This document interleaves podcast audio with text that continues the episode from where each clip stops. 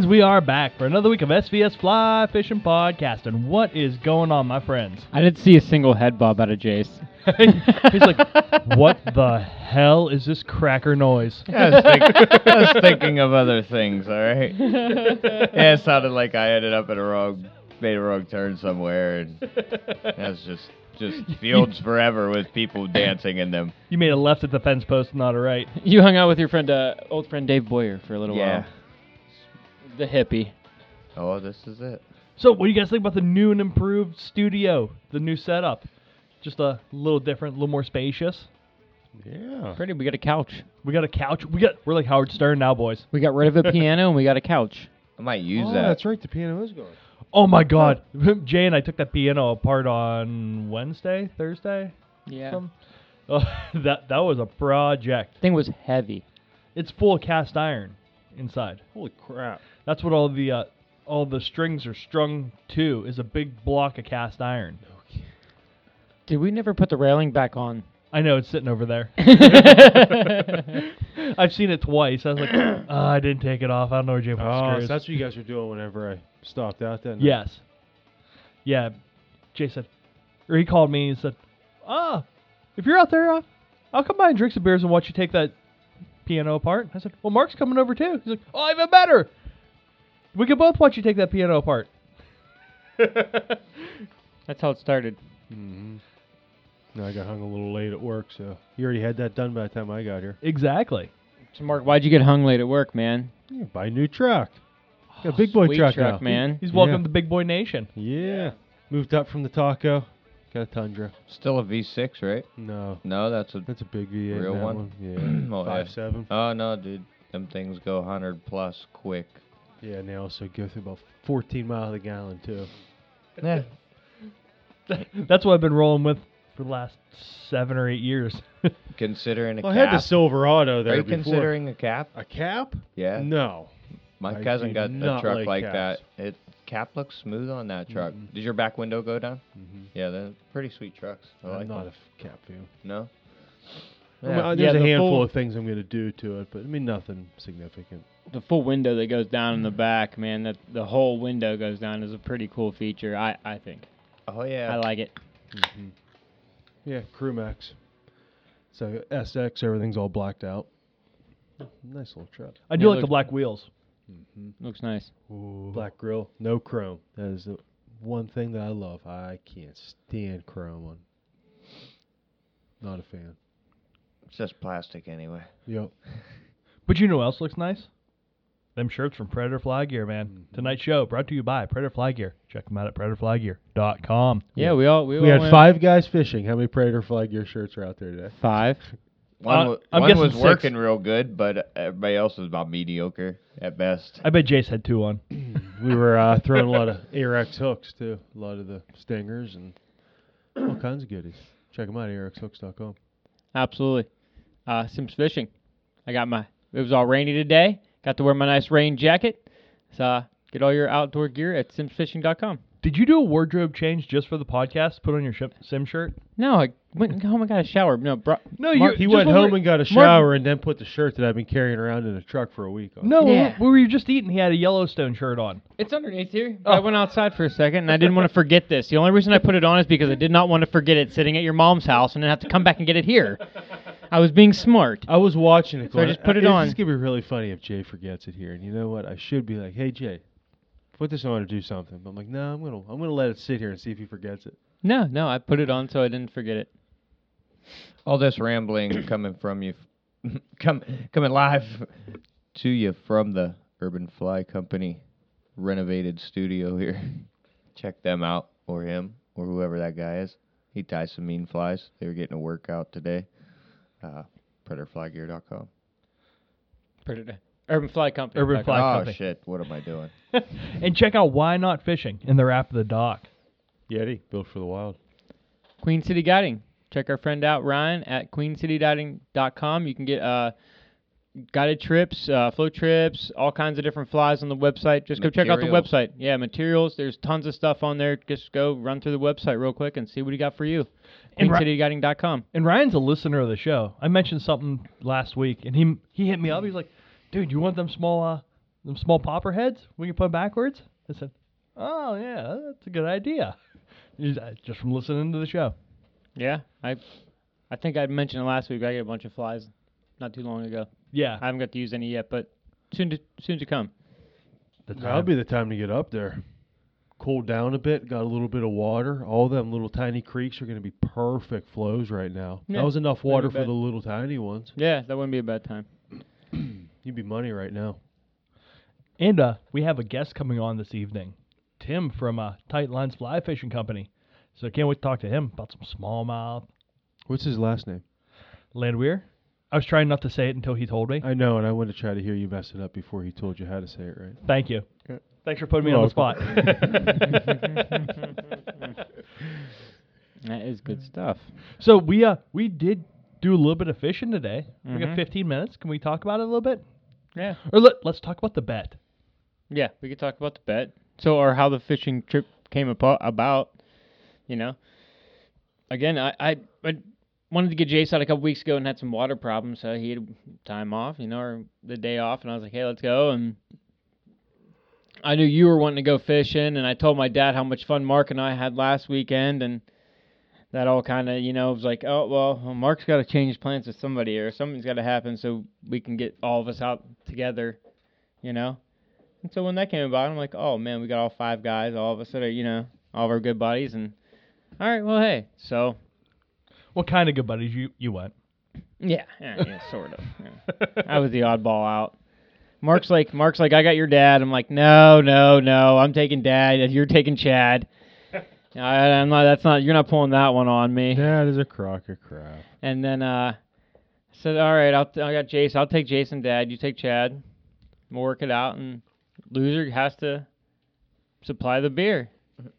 So for the podcast on the time back, so we had to buy Budweiser because uh, Dad, you know him. You can you could take take him out fishing, and he just happens to always catch a you know more Shouldn't fish. even than- have told more him fish than a everybody else. competition. he was already he was already gonna win. Then he kicked our ass.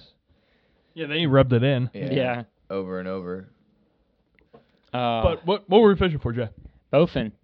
So that last week, Mark and I we saw a few, fi- and I, I think the last week when we went, the day was a lot different.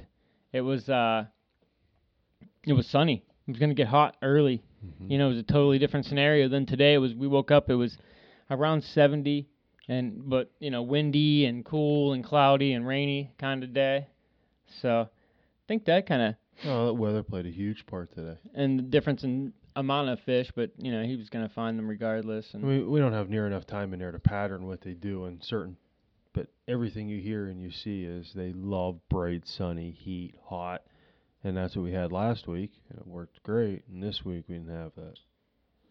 We can't complain, but No, we need we- water. We and still put fish in the we s- in the boat. Oh yeah, yeah. we You- still didn't get a, s- a- a significant amount of rain though. No, And no. We still need a lot more water. I wonder if it plays any difference in a place like that though. That doesn't have flow. I mean, I guess it has some flow, but not. Yeah. You know, not significant. I don't would really know about that, but more just everywhere else that needs it. More Oh, sure, sure. You definitely notice the difference though. Did you see how dirty it was up top, and then back towards the launch, how much clearer the water was?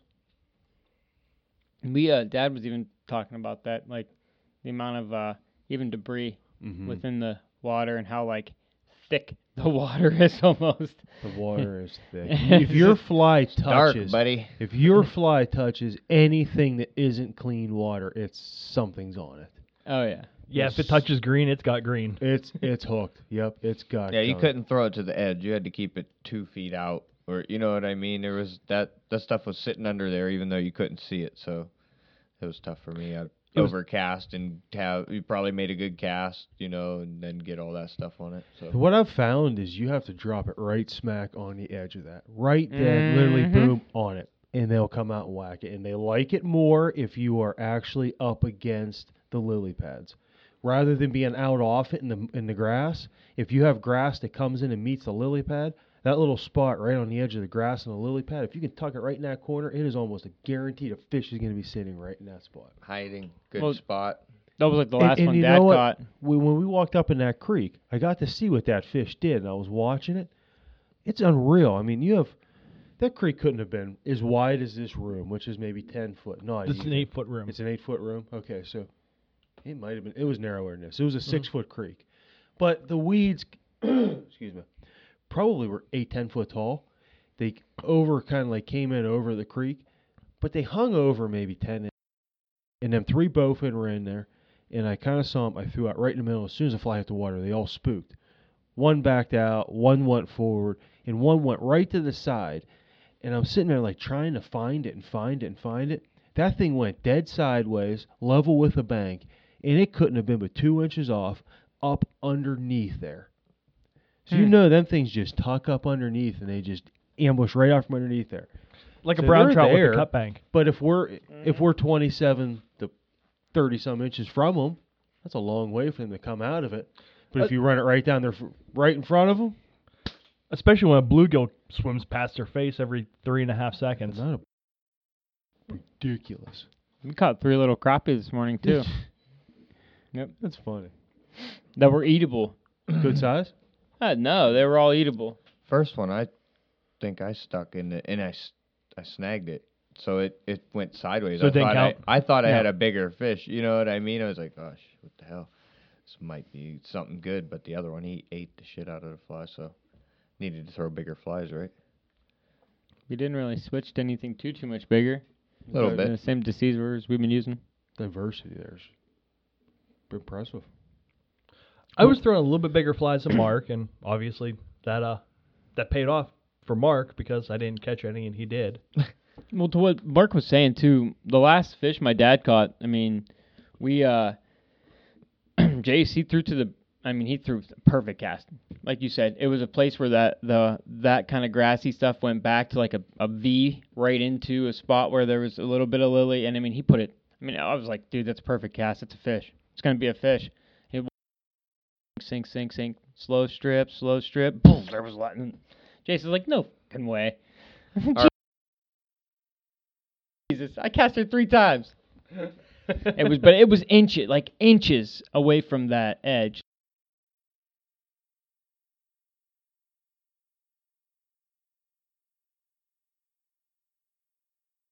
Up under real hard today. We seen a fish like swimming across the surface, like with his back out. When you guys, you know, left us, we seen you the first time at the other opposite side, I guess, and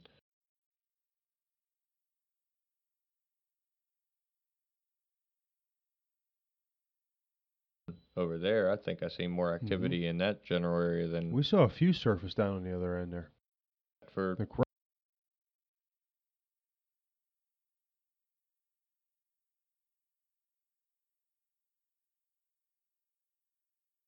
View from of it? I was just looking at you know because stuff fish were coming up. I'm trying to catch one, and I seen this fish swim.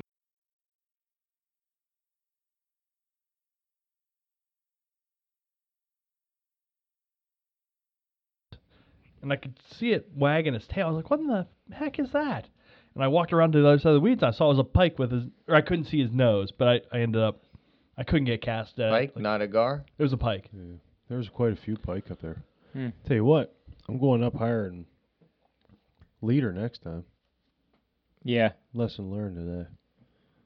Did you guys get bit off at all? No. I didn't even get bit. Three for three. One for three. Two bite offs. I was on 15 too. Really? Yeah. Ah, God. 20. They bit me clean. You know, both times was when we saw you guys. Yeah, I know. 'cause We know, no, we're, we're like something happened over there. That's the first time Yeah, I we seen said. I was like, oh, something happened over I there. I was like, I think, him. I think you might have broke him off one. Bit, bit me off. yeah, Twice that's, today. That's never fun. Man, the and the teeth aren't even like that huge or anything, but the man, they're just razor sharp little teeth apparently. You should lip one one time and Oh Tell- yeah. tell us. Oh sure. Reach my hand right in there. I bet they chopped I'm down. holding it for a picture, and as soon as he goes to take off, I just all in one swoop throw it out of the boat, Like a run ca- up, like grab a the rod, catfish. bring it back. Oh yeah, it was still hooked. Oh gosh. He's like, Did you get the picture you need? Like, yeah. I'm like, I'm popping them off right here. Oh, as soon as he got in the net, it started spinning. It spun the whole net up, and the whole Yeah. net was all tangled up. And it's like, Oh, just what that net needs. and it needs a muskie. Yeah, that, It's been a while. It's had a couple, but. So we we can say you want to go take a little bit of a break, come back with Tim. Sounds good, buddy. I think that sounds like a good idea. And we are back with Tim Landwehr from Tight Lines Fly Fishing Company. What's happening, Tim? Oh, not much, brother. How you doing today? Oh, it's a lovely day here in un- unsunny Western Pennsylvania. Beautiful day. It is a rainy, cold day actually here, which is kind of a treat after it being 90 degrees for kind of the last two months. So this is kind of pleasant. So, what is a cold day in August in Wisconsin? Um. Well, right now it's it's like 64 degrees, which is is freezing here. Uh, I'm, I'm, I'm, I'm calling bet. in remote to you guys because I'm off the river from a guide trip. I'm actually on Washington Island. Uh, uh, family has got a, a, a home here for years, and it's it's it's a it's a culture shock, or a co- complete temperature shock. Because the last three weeks of us guiding on the river, it's been like 93 degrees. So yeah, it's cold. I'm sure it's a welcome escape from the heat, though. It's awesome, absolutely awesome. So, Tim, could you give us a little history about uh, tightline Fly Fishing Company? Yeah, for sure. Um, our shop has been opened. We celebrate. It's actually celebrate 20 years of business this February, and our store is in it's De Pere, Wisconsin, but it's actually it's Green Bay. You know, it's essentially uh, just southern Green Bay. But uh, when we first opened it, it was pretty much just a, a, a trout shop because you know the, the sport of fly fishing is pretty trout centric, and over the years, it's developed more into a, a lot more warm water stuff because of all the guides and stuff. But we opened it 20 years ago, and prior to that, I uh, I'm from that area. But prior to that, I lived in Big Sky, Montana, and I guided on the Madison, the Yellowstone, the Gallatin River, and that's where I met my wife. So we opened the shop here 20 years ago, and I'm still doing it. So, you said you're in your 20s when you opened that shop, Mm-hmm. correct? I was. That takes Yeah. a set of stones for a 20 year old to open a, a brick and mortar store. You you want to know what? It was stupid. you know, like look looking looking back on it, you know, and I, I think to myself, it, it's not stupid. I, I, I joke, but um, it it knowing what I know now and the amount of work and stuff, it seemed like a great idea to just turn your passion into your profession. But looking back on it, like holy shit, that was terrifying. You know, that, but we made it work. But yeah, it was scary. Oh, I'm sure. I, I can't even do anything to that effect, you know? well, I, I remember my wife. It, it was it was pretty funny, guys, because you know we we decided we we had this little lump of cash, not much, but it was like we were either going to buy a house or or open this fly shop. And my wife is like, you know, this is your dream. You we should open the fly shop. And I remember we wrote the business plan, and we went to the bank, and I was sitting down with the banker, and uh, he's like, You know, I, I think this will work. The numbers all look like it work. And Sarah and I went back. I'm like, I don't think this is a good idea. I think this is a horrible idea. and I, I'll always remember I owe her everything because she's like, I believe in you and I know you can make it work. And I thought, damn it, that's that's that's that's heavy. Now I gotta make this thing work. So you know, that's that's how it all worked out, So and we're still doing it. does she have a sister? she does. She does with a super super big, strong, muscular husband that would Ah, rip damn. your arms out of your sockets. So starting off, was the reception pretty well welcomed, or did you have to, uh, you know, earn over a lot of people into the smallmouth game, fly fishing? wise? Oh, that's a really, really good question because it was not welcome. You know what? It, what ended up happening, guys, when this was 20 years ago. You have to. I don't know how old you guys are, but like subtract 20 years from that and think of like what's happened in the smallmouth game. You know, during that period of time. But it, we were basically talking to all of these people that were just trout anglers. Like, hey, you know, you want to give smallmouth a try? We'll drop in the drift boat.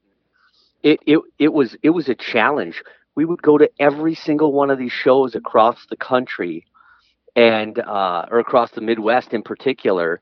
And we were the only booth there doing anything warm water. There were no other booths. Everybody was trout. And in fact, when my daughter was born, she's 15 now. We were at what it was in Detroit. Uh, it's the um, the Michigan show, the Warren Michigan show. And I remember uh, being at that show and almost getting laughed out of there about smallmouth bass. So I mean, it was it, it was probably five or six years in of us doing free talks, free slideshows, you know, hammering stuff, coming up with different techniques before it became kind of real. It was a lot of work. When you were getting into it at first, did you even look into what uh, guys were doing with gear a lot to, you know, try to mimic that kind of thing? Hundred percent, hundred percent, because like that was the baseline. Because if you guys look at like, I mean, think of those of you that are smallmouth fanatics or that fish a lot of smallmouth now. In the beginning portion of the entire smallmouth game, because of the trout portion of it, it was woolly buggers, maybe Tequeelys. You know, it was basically what trout streamers that we had, and then we kind of just like figured stuff out as we went along. There wasn't a lot of great information. You had Harry Murray's book, you had um, Whitlock had a nice book, you know, but- there was not a lot of information on smallmouth that was out there. So we did look to a lot of conventional style stuff and try to manipulate flies to look like that. So, moving it forward now, what lures now are you trying to mimic? Because I know Well, what we tell- try to mimic. Yeah, go ahead. Go ahead. What were you going to say? I say because I know what we try to mimic. I, I try to mimic a fluke every day. You Ye- know. Absolutely. I was just going to say soft plastics. Boom. Absolutely. And you know the first glide bait, soft plastic, stuff mm-hmm. like that, stuff that we can't tr- tr- traditionally do, and that's where when you start to look at what happened in the progression of smallmouth, and we talk about this in our smallmouth book, we went from woolly buggers and basic streamer patterns, and that was kind of the baseline of what everybody used. And a story that's that's in the smallmouth book that's true. Do you guys know what the Murdich minnow is? Mhm. Oh, we use oh it. yeah. Of, of course you do. Of course you do. Do you know how the Murdich minnow got started? No. And can I tell you? Yes. Sure. I'll tell you. I'll, tell I'll tell you the story. So the Murdich minnow. This was 18 years ago. I had Murdich minnows in my fly shop, and I remember Bart was on a guide trip, and there was a guy and his son, or his grandson or something, and they were in a John boat. And Bart had his client out there, and he watched that grandfather and his son lay waste to smallmouth bass like all day, and they were fishing uh, probably like a shad colored wrap or something like that. And I remember Bart came in, now remember 17, 18 years ago, we weren't fishing game changers. We weren't fishing any of that big stuff. We were fishing small trout streamers. That's what, what everybody did. And Bart came in and he saw those Murdich minnows in the bin and he said, Timmy, um, I, th- this is, we need something bigger. We need something way bigger. And he looked at those minnows and he blew the dust off of them because I hadn't sold one of them because it was originally designed for striped bass. That's what that fly was. It was in the Umpqua catalog for striped bass. And uh, he went out that next day, and that was kind of the first time we started to see big streamer patterns where we used out of the box, much larger than average streamer patterns. And he laid waste to smallmouth on those. Like, and it changed our entire program for about six years. So Umpqua discontinued that fly. And Bruce Olson, who was the marketing guy for Mark for, for that, called me up and he said, Tim, I have 150 dozen Murdich minnows that I'll sell you at this crazy blowout price because we're not going to carry these anymore. And I bought all of them. And uh, he's like, What? So then fast forward another five years, Bruce calls me back. He said, What the hell's going on with this Murdich minnow? Like, we can't keep them in stock. We got to put them in the bass category and stuff now. And now they make the Murdich in like six colors. Guys are tying them with rattles. Like, that's that's how that fly got its its its wheels. The That's how it happened. The secret got out. That was it. Yeah. And So- and and now, as you guys know, like I mean, that's that's kind of as common as like clousers and everything else. It's just kind of a standard baitfish pattern. that's That's what we use. that's our ones and twos. Clousers, Right. You know? Boom. Yeah. Well, that's the story of the Murdich. It almost it almost evaporated because it didn't do real well in the striped bass world. So, So, but the I- smallmouth world, it crushed it. a true Murdich, the what is the body on it? The true Murdich is actually Estaz. It's standard Estaz packed extremely tight. You know, they're they're putting that wrap one next to the run next to the to, to the next to build that body up. So it's not the cactus chenille. What do you the original prefer? was tied with Estaz. What's your preference? I still use Estaz on it um, because I find that with cactus hackle or any of the longer fibered stuff, I can't get it packed tight enough and it doesn't swim. I, I want it denser. It doesn't swim as well unless it's really dense. And you said that changed or opened your eyes to bigger flies for the smallmouth. Yes. How big? Yeah. How big were those original Murdiches that you were throwing? Oh, they were like the regular size Murdich. I mean, that was tied still on the original Murdich was tied on a Tiemco 811S, and that was tied on a size one or a one aught. Okay. stainless hook. So it was still a it was still a five or a six inch fly at that point. You know, I mean, maybe a five inch fly at that point, but it was you know three and a half, four inches longer than anything else anybody else was throwing at that point. You know, we were we were throwing trout streamers. That's what it was 20 years ago. And when did the articulation game come in into play for you? The articula- the, the articulation game, we've been fishing articulated patterns now for, you know, a dozen years. You know, like uh, Circus Peanuts, uh, this like pre-game changer stuff, Kelly Galloup stuff. I mean, you've got to give Kelly Galloup and the whole modern streamers for trophy trout a big shout out for bringing the big streamers to the forefront. Front. Uh, but again, it wasn't till you know uh, Blane Chocklett came out with the uh, the game changers where like that really like Blane is a friend of mine and that really like changed stuff like how flies swim. So you guys are changing games quite a bit up there now. Yeah, I mean we we are, but I I still I still you know uh, to be honest I I bet you I fish eighty percent top water. I really do. I can get the big ones on top water as easily as I can get them on bait fish patterns. So I, I, I, I still like the top water game, but we do fish a ton of changers still. We fish a lot of big streamers. We still fish a bunch of Murdiches and stuff like that.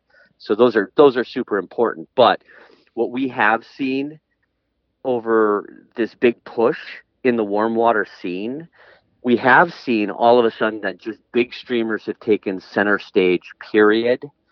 And there's there's so many cool nuances to our sport. Like I don't know if you guys have heard of like like the Wiggly game and us finesse fishing smallmouth and and uh, like Charlie's old Mr. Wiggly variations on micro top water flies that we're getting. One of our guys got a 21 and a half the other day on a- micro top water fly. So I, I, get the the big flies are awesome, but a lot of guys are putting all the weight just to that, and it you shouldn't in this game. No, I haven't heard of that. At least, can I, can you describe it? Yeah, for sure. Yeah. So if if one of the biggest things that's happened in, in probably in, in our in our smallmouth book, the thing we get questions on almost daily via email is the smallmouth game. There's a fly called the Charlie's Old Mr. Wiggly. And the wiggly pattern is basically a variation. You know, you've got streamers, you've got poppers, you've got divers, you've got, you know, sliders, blah, blah, blah. Well, there's also a category that we call the wigglies is basically a bastardized Chernobyl ant. And a number of years ago, one of Dave Whitlock's best friends, Jack Allen, came over and he fished with us Jack is from Florida, and he's a largemouth bass guide down there.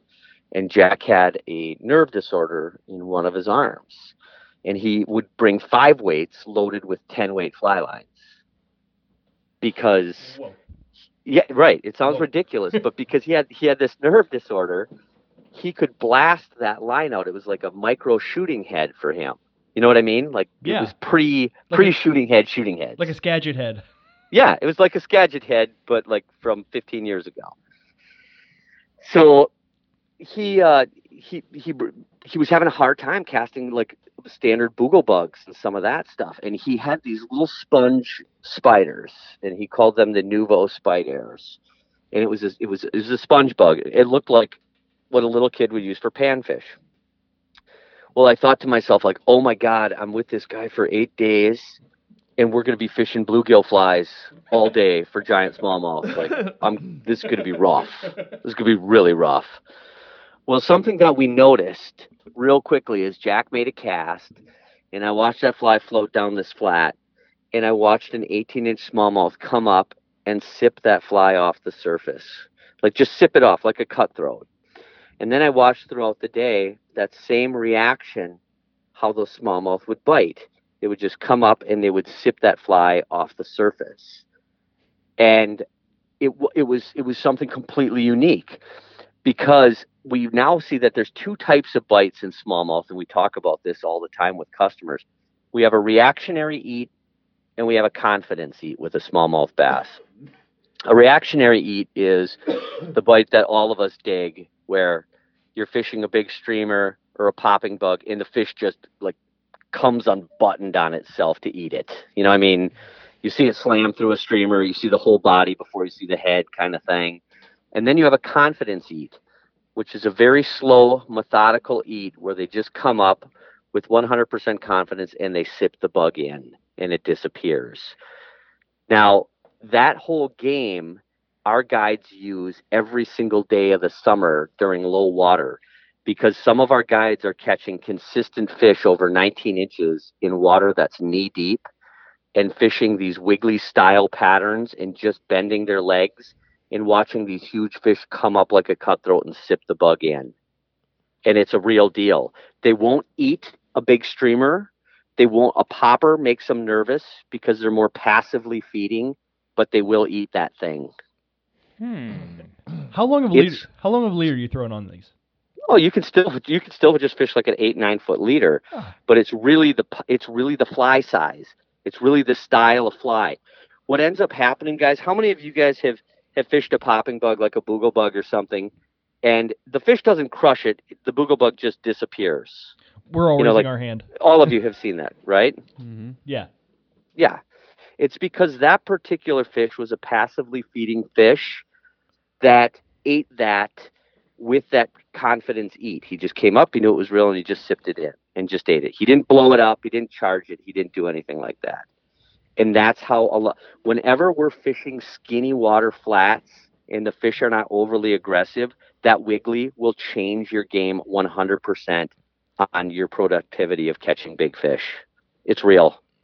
Now is it like skate, skating No. it a little bit? Just a No. free a free drift. So if so if you skate it, it's cool, but you're still by skating it, you're still proactively looking for that aggressively feeding fish just by the nature of skating the fly. But by letting this thing fish almost dead drift and bending its legs, we you'll watch them come up like a cutthroat and just sip it in. And and how it worked the first time I ever saw it, guys, where like I realized how real this thing was is Bob Harrison, one of my good customers. I fished with him for 20 years. I've guided him, and he threw a popping bug on uh, a rock flat, knee deep rock flat, transitionary rock flat, and I was standing up on my roller seat, and I watched the popper hit the water, and I had three or four smallmouth that were milling around on that flat, and I watched those smallmouth like they bristled up and then they moved away from the popper. They did they they, they weren't going to move to it we threw those wiggly style flies in that same fashion and the fish bristled up and they slowly moved over to that little wiggly pattern and then sipped it in but they wouldn't eat the popper popped Really? That's it's real that's cool, man. That that's like firsthand experience knowledge And like, it's it's real. If you guys want to see, I don't know if you've seen the the video we took part in. Uh, Robert Thompson or RT did a really cool video set called Summer Haze, um, with all mid a bunch of Midwest um, warm water guys. Uh, it's ourself. I think Mike Schultz is in it. Uh, the Tightlines crew, our whole crew, Kyle uh, Zempel, Luke Kavachak, a bunch of guys from all over the Midwest. It's a three-hour smallmouth video essentially but we've got video of these fish coming up and eating that bug like that. It's incredible. That that's insane. I, I'm definitely gonna go check that out. I've been Je- is I've- it Jensen fly fishing for for smallmouth? What's that? It's like Jensen fly fishing for smallmouth, where they, they just Yeah, show the much the trout come up and eat it, and then you go give it Dude, to them. it's it's it's it's real. In, in the smallmouth book, go to that section on finesse fishing and that wiggly pattern, and that is the biggest thing that's happened to us as far as identifying kind of traits of how the smallmouth feed, how they move, and how I can feed them. and when you say you're just bending the legs on the fly, are you Yeah. you like shaking the rod tip a little bit, or you just like Yeah, I lifting mean, the rod up you, and you down, can, or you can shake the rod tip, but you know, I mean, like I said, just bend the legs, just kind of wiggle the legs a little bit. Could be with like a four inch strip or just a bounce with the tip. I mean, that's all that it takes. okay. And that's uh, effective on shallow flats, you say. Could you do it over co- over like we three, do it three or four? Oh, could you do it over like foot? Three, three or four foot of water? You can, but then you're talking about kind of different fish. You can still fish it in that type of stuff, but that style of fishing and that style of fly is really situated to passively feeding fish on those flats where you know fish are around but aren't aren't aggressive traits to like a game changer or to a popper or something, but they're still there. You see them milling around. Um, or weed lines. Our guides will do a lot of sight fishing where they'll stand up on their boat uh, or on their rower seat and see these fish on weed lines coming up. And they'll be dragonfly and damselfly eaters. And we can actually kind of Henry's fork style fish those fish and watch them come up off of those weed lines to eat a wiggly. That's crazy talk. I'm- it is I'm- crazy talk. It's real. Well, when when you see it, then you can believe it. There's no doubt about it. It's them fish are you. And- and- can you really fish a streamer, from, from, a big from streamer eater in a guys, foot? like like we could touch touch more on this, but some of the guys that we've had some camera crews up here and some other guys who we've kind of showed how it works. Uh-huh. Every one of them is like, "You've got to be shitting me! oh my god!" Because it's not little fish; it's big ones. Like we've we've caught Hmm. Plenty of of taped twenties on that style of fly, like a lot of them. I know what I'm gonna be doing this week. Tying a bunch of It's- wiggly flies. It's Yeah, it's real. that fly. So uh, let's get to the book a little bit. Um,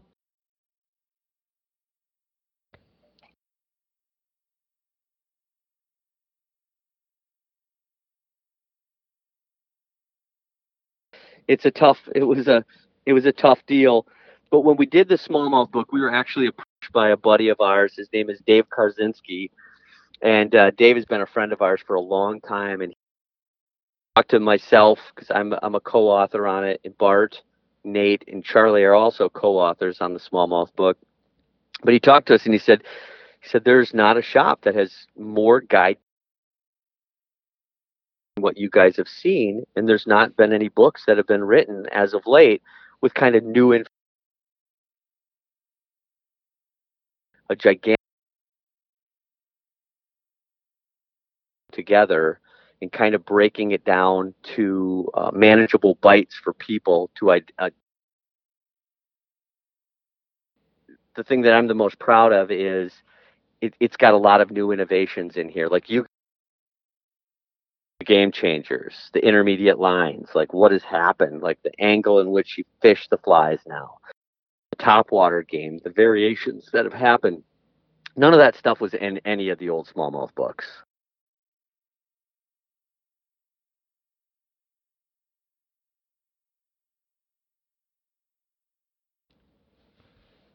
man, um, I I looked it up. It's on Amazon, right? Mhm. But you, Mhm. you also can get it what local fly shops too, probably. Yeah, yeah. I, I know most of most of the warm water shops printing right now. If you get it from us, Um, they're autographed copies from all of the authors we have. But uh, but yeah, ebook too on Amazon. So there's a bunch of ways to get it. And again, it talks a lot about that different innovation.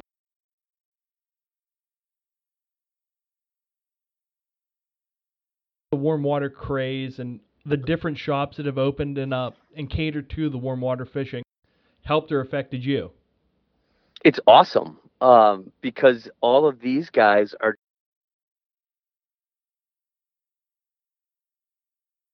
we've been doing it for a long time, but a bigger pool of guys that are fishing with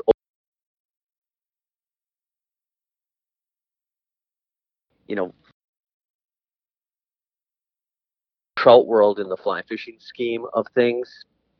There's not a lot of things in the trout world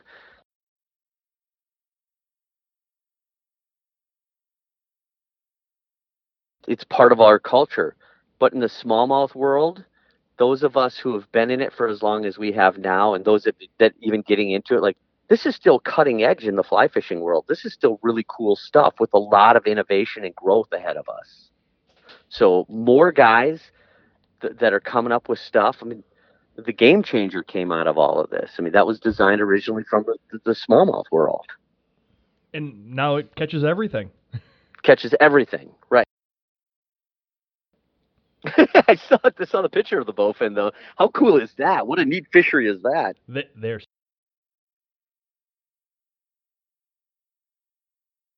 It's just something we're What- starting to explore, dip our toes into. What do you guys feed them? I- Okay, whoever caught them, what are you feeding them? Lefty deceivers. Yeah, all, all mine came on deceivers. That one today was just absolutely just annihilate. It's it's almost like a tr- like you've got to kind of like fish them different. It's floating down. It just disappears in a split second. It's just a vicious strike and Dad had Yeah. two.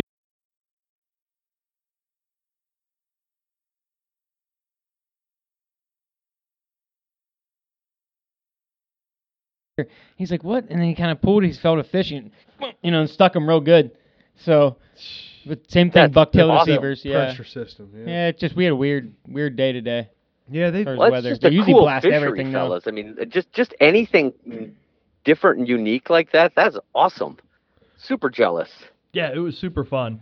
And Could they? Would they eat topwater? Could you get them to eat topwater? Supposedly they do. We've only tried it one time for maybe an hour, and then once we started Mhm. figuring out a method that worked, we stuck to it. But Right, it's right. definitely something to be explored a lot more. Absolutely. yeah, once you get a number of more of them under your belt, like then it's then it's time to experiment. Then when you get some confidence. A hundred percent. Yeah, but that's definitely we we brought top water with us.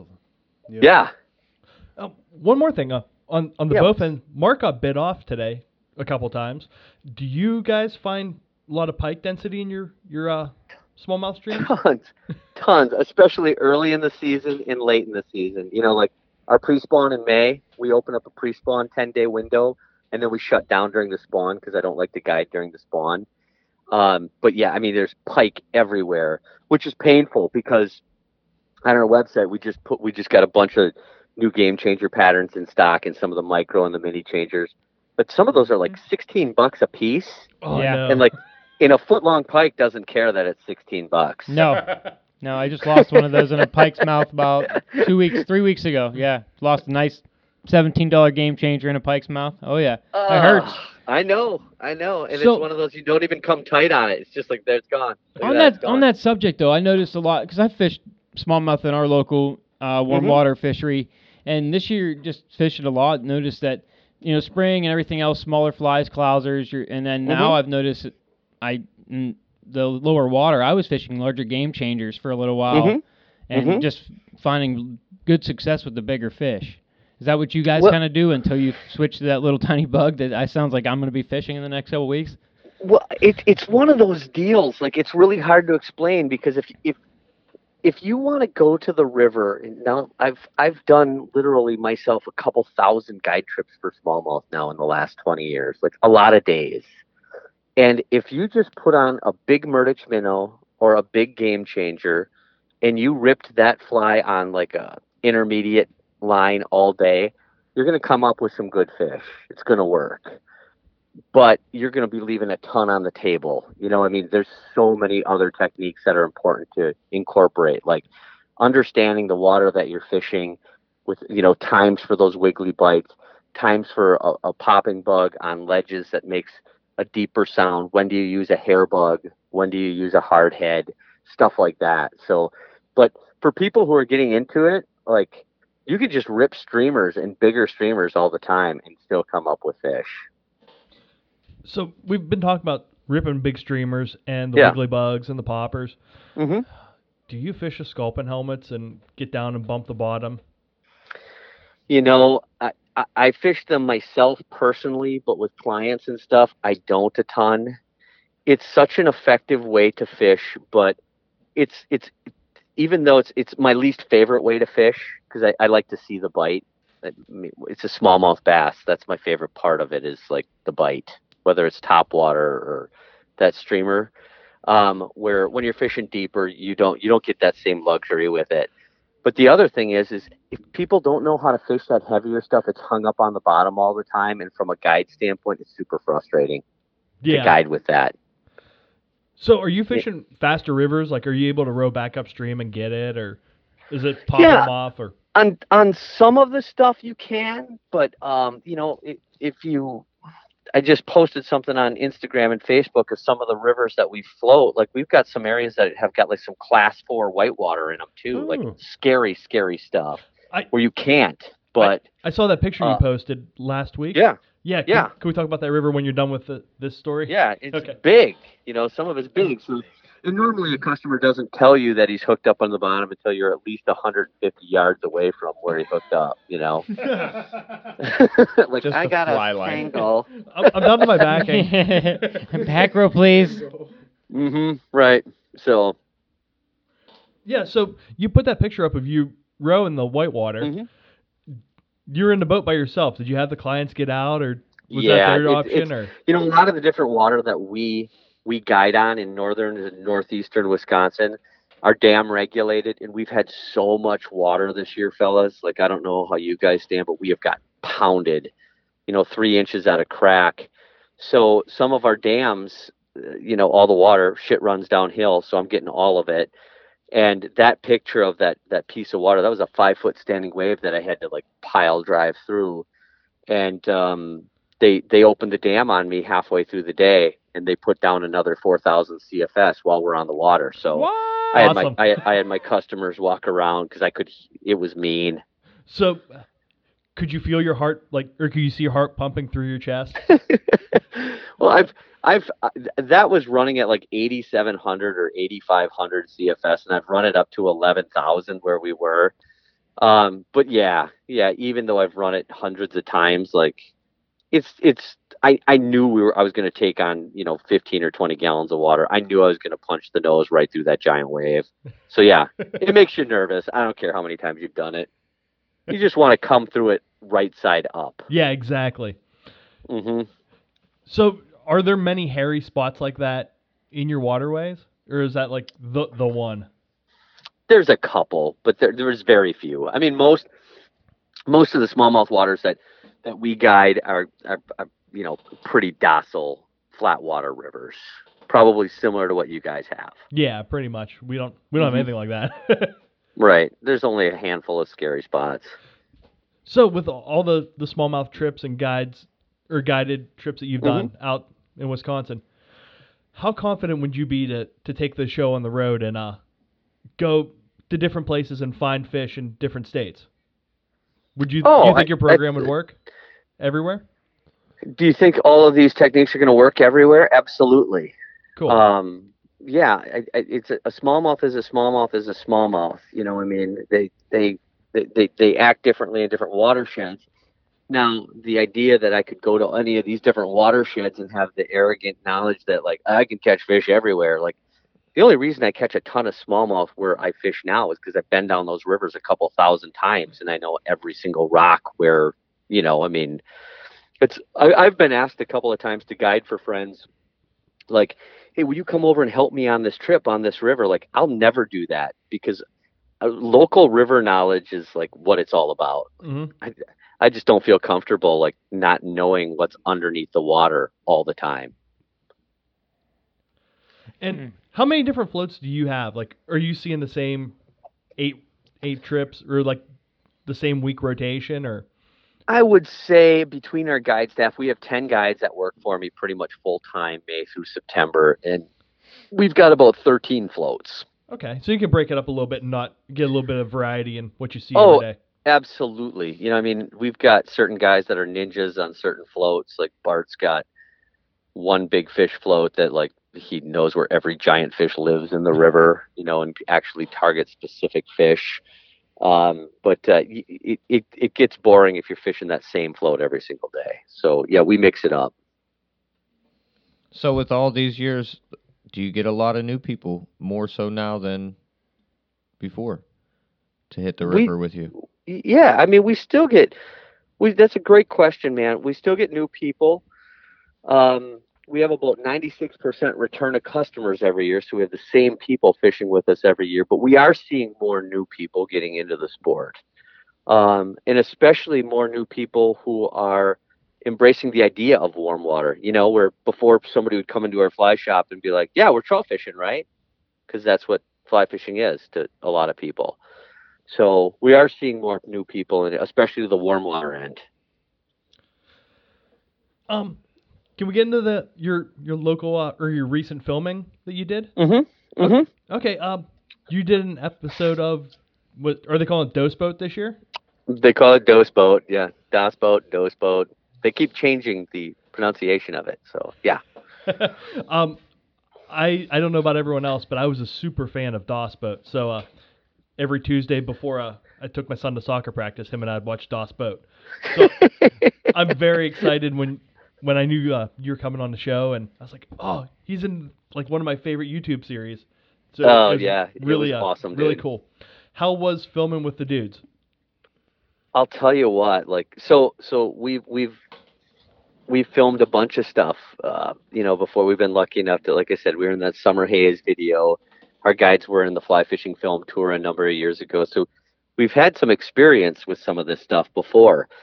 But I didn't realize the magnitude of how professional that whole meat eater thing is because they had three cameramen, an audio guy, a producer, I mean, like it was it was insane how professional it was. So that made me mega nervous at first. And they're like, just be calm, you and Joe. It'll be like you buddies out fishing. I'm like, buddies out fishing with like 18 other people directing. Come on. Yeah, be funny. Be funny. Uh, that, oh, you're not funny. So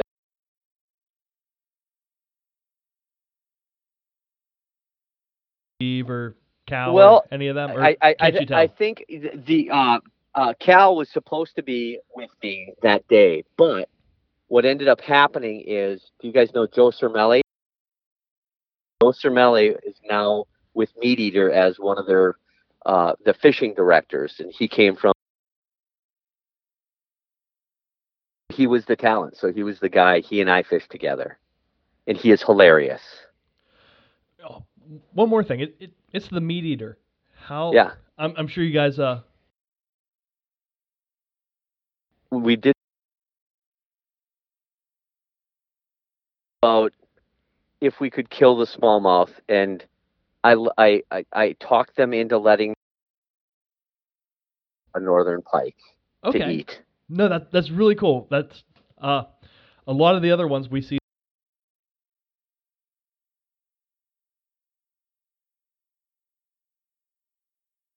And Joe was awesome because Joe was like, okay, we have to talk about why we don't. And we got a chance to talk about um, how old the fish are. You know, there was a smallmouth that was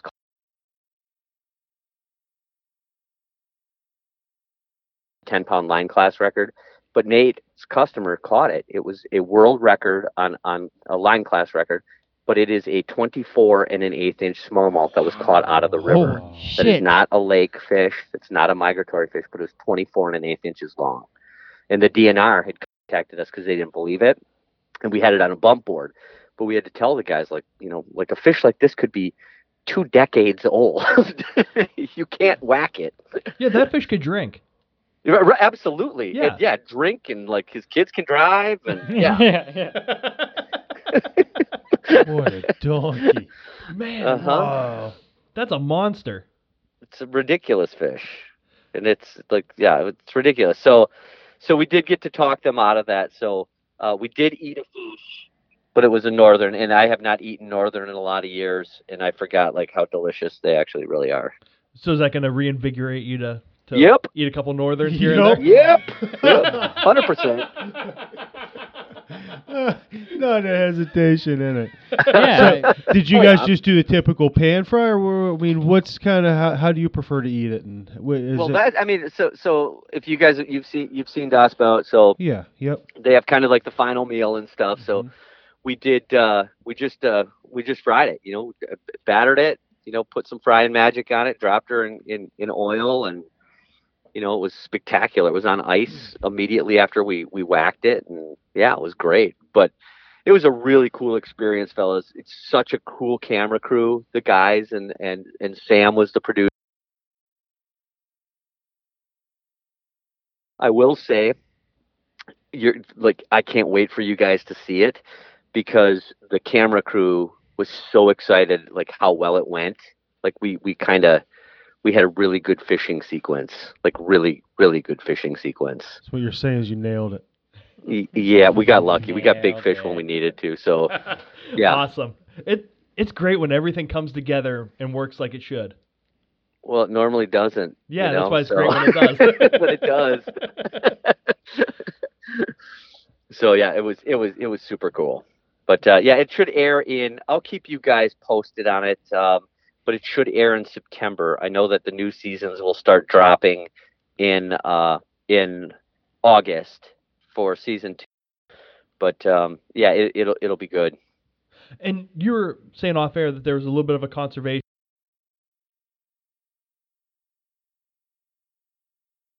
Absolutely, Okay. I'd love to get into it because it's it's really one of the reasons that we agreed to do it. I talked to my entire guide staff about you know naming the river that we guide on and how to do this where millions of people are going to see this from Meat Eater. And you know they, they they always have a conservation message as as you know in every one of their shows. And on the Menominee River, there is a proposed sulfide mine um, that's i mean it's an enormous gold mine that's going to be 150 feet from the river on the banks of the menominee and that gold mine full sulfide mine will eventually dump into uh, lake michigan the bay of green bay so it is a it's been on the um, most endangered rivers list north america's most endangered r- rivers list for the last two years Mhm. so this is a big deal this is a very big deal and if there's a time to protect it it's it's right now So let's say us yahoos in Pennsylvania. What Yeah. can, what can we do to try to help you?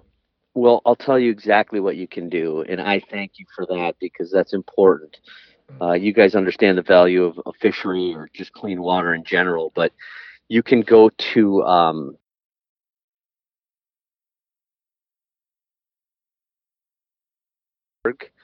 you will see the entire task, the entire fight, how you can contribute, who you can contact.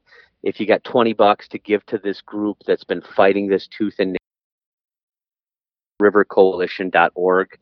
If you want to check out uh, some updates on Facebook, their Coalition to Save the Menominee River on Facebook and on Instagram, it's Coalition to Save the River. So you can see what they're doing. And it is it's probably the hardest fighting crew of friends I've ever seen. These people are relentless at trying to get this mine shut down.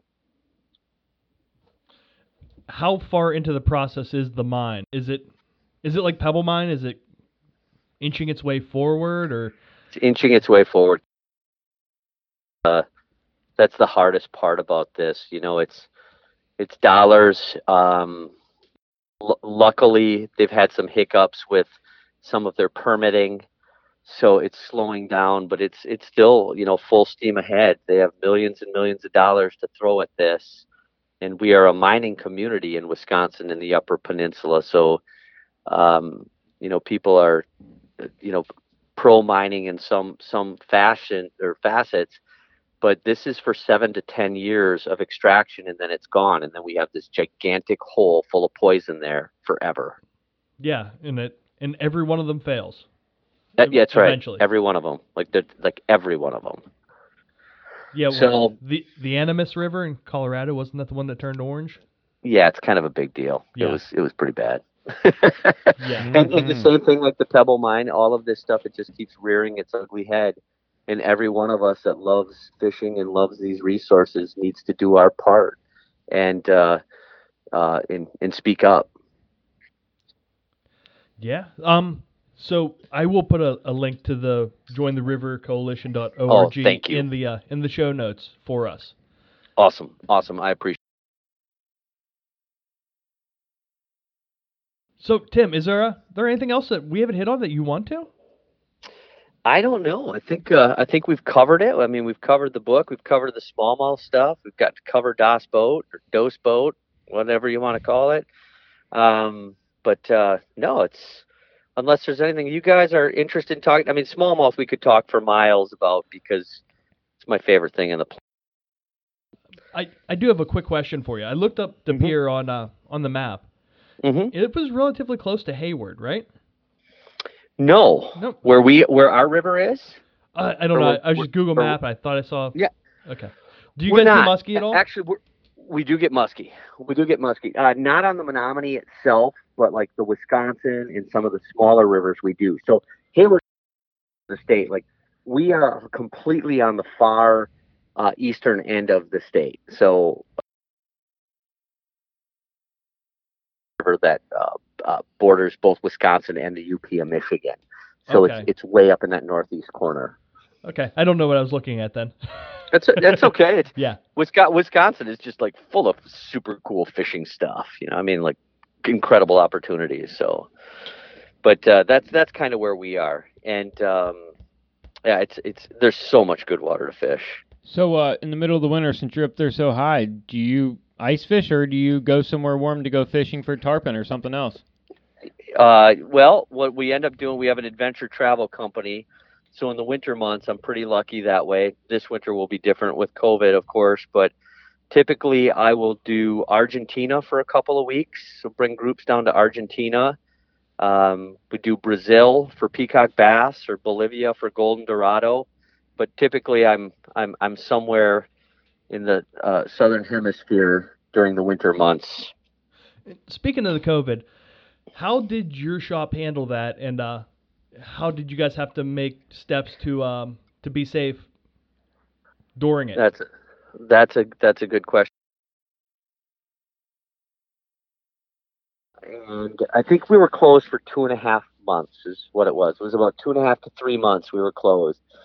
Uh, luckily, we have a you know a, a good online store, so that kind of kept me afloat during that time.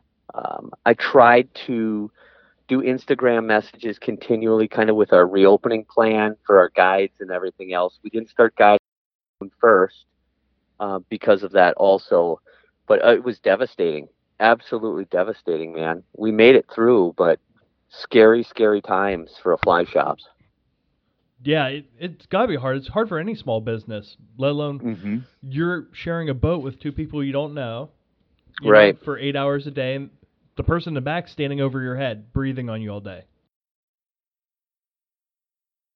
So what we have done is we have all decided uh, how our guide guide gig works is we rent out a big ranger station in the summer months, like for for five months that all of our guides live at. It's kind of like a frat house for old guys, and uh, but we have foosball and you know uh, ping pong, etc. All the important things. Do you have a king of the But, uh, foosball table? What's that? Do you have a king of the foosball table? No, I suck. I suck at all of the things. We've got a few a few incredible bar athletes that work for me, however, though. That- yeah. Can kind of run the gamut. Um, but uh, no, so so they live up there, but our guides have all decided as a team nobody has gone out for dinner or breakfast. We would always normally go out for dinner and breakfast. So we've isolated our guides 100% while we're there. We give the clients the option for they bring their lunch or we can bring their lunch, obviously, as well. But um, we have masks in the vehicle for the shuttle ride. We can't mask in the boat because we would, you know, it's 95 degrees out. Um, but we have uh, taken every possible step we can to keep people safe the best that we can. We've got right now. That's good, man. Hey, you have a plan and you guys are sticking to it. I, I dig it. yeah. It's totally commendable. I appreciate that, man. And in the shop, it's the same thing. We still require masks in the shop, maximum of three customers in at a time, and we've kind of stayed that course since this has all started. So I'm just going to keep doing that. I'd I'd rather play to our most nervous customer um, as possible to keep everybody comfortable. So, do you normally have more than three people in the shop at once, like do- in normal times? Yeah, yeah, absolutely.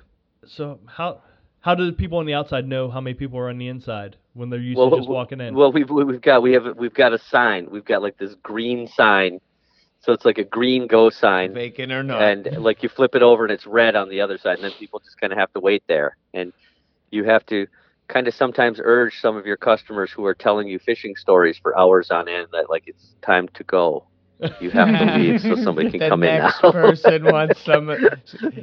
so He needs right, some dubbing right. and get So the hell out of here. that's how it works So I, I saw on your website that uh you encourage or you at least used to encourage people to come in and have just a cup of coffee and BS at the shop.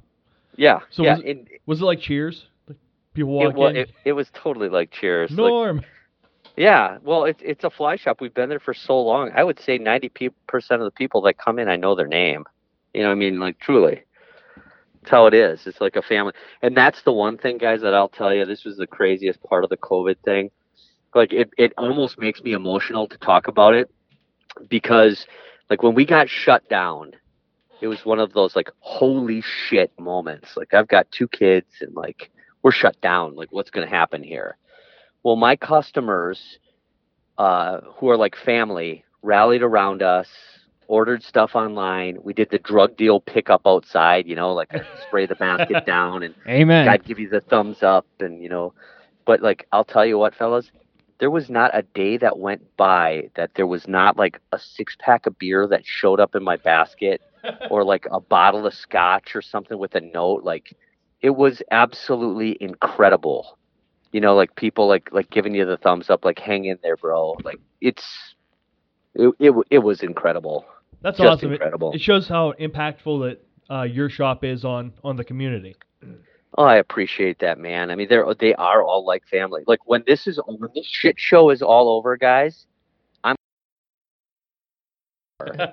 when it's safe, and and I'm gonna tell people straight up, you can't buy anything.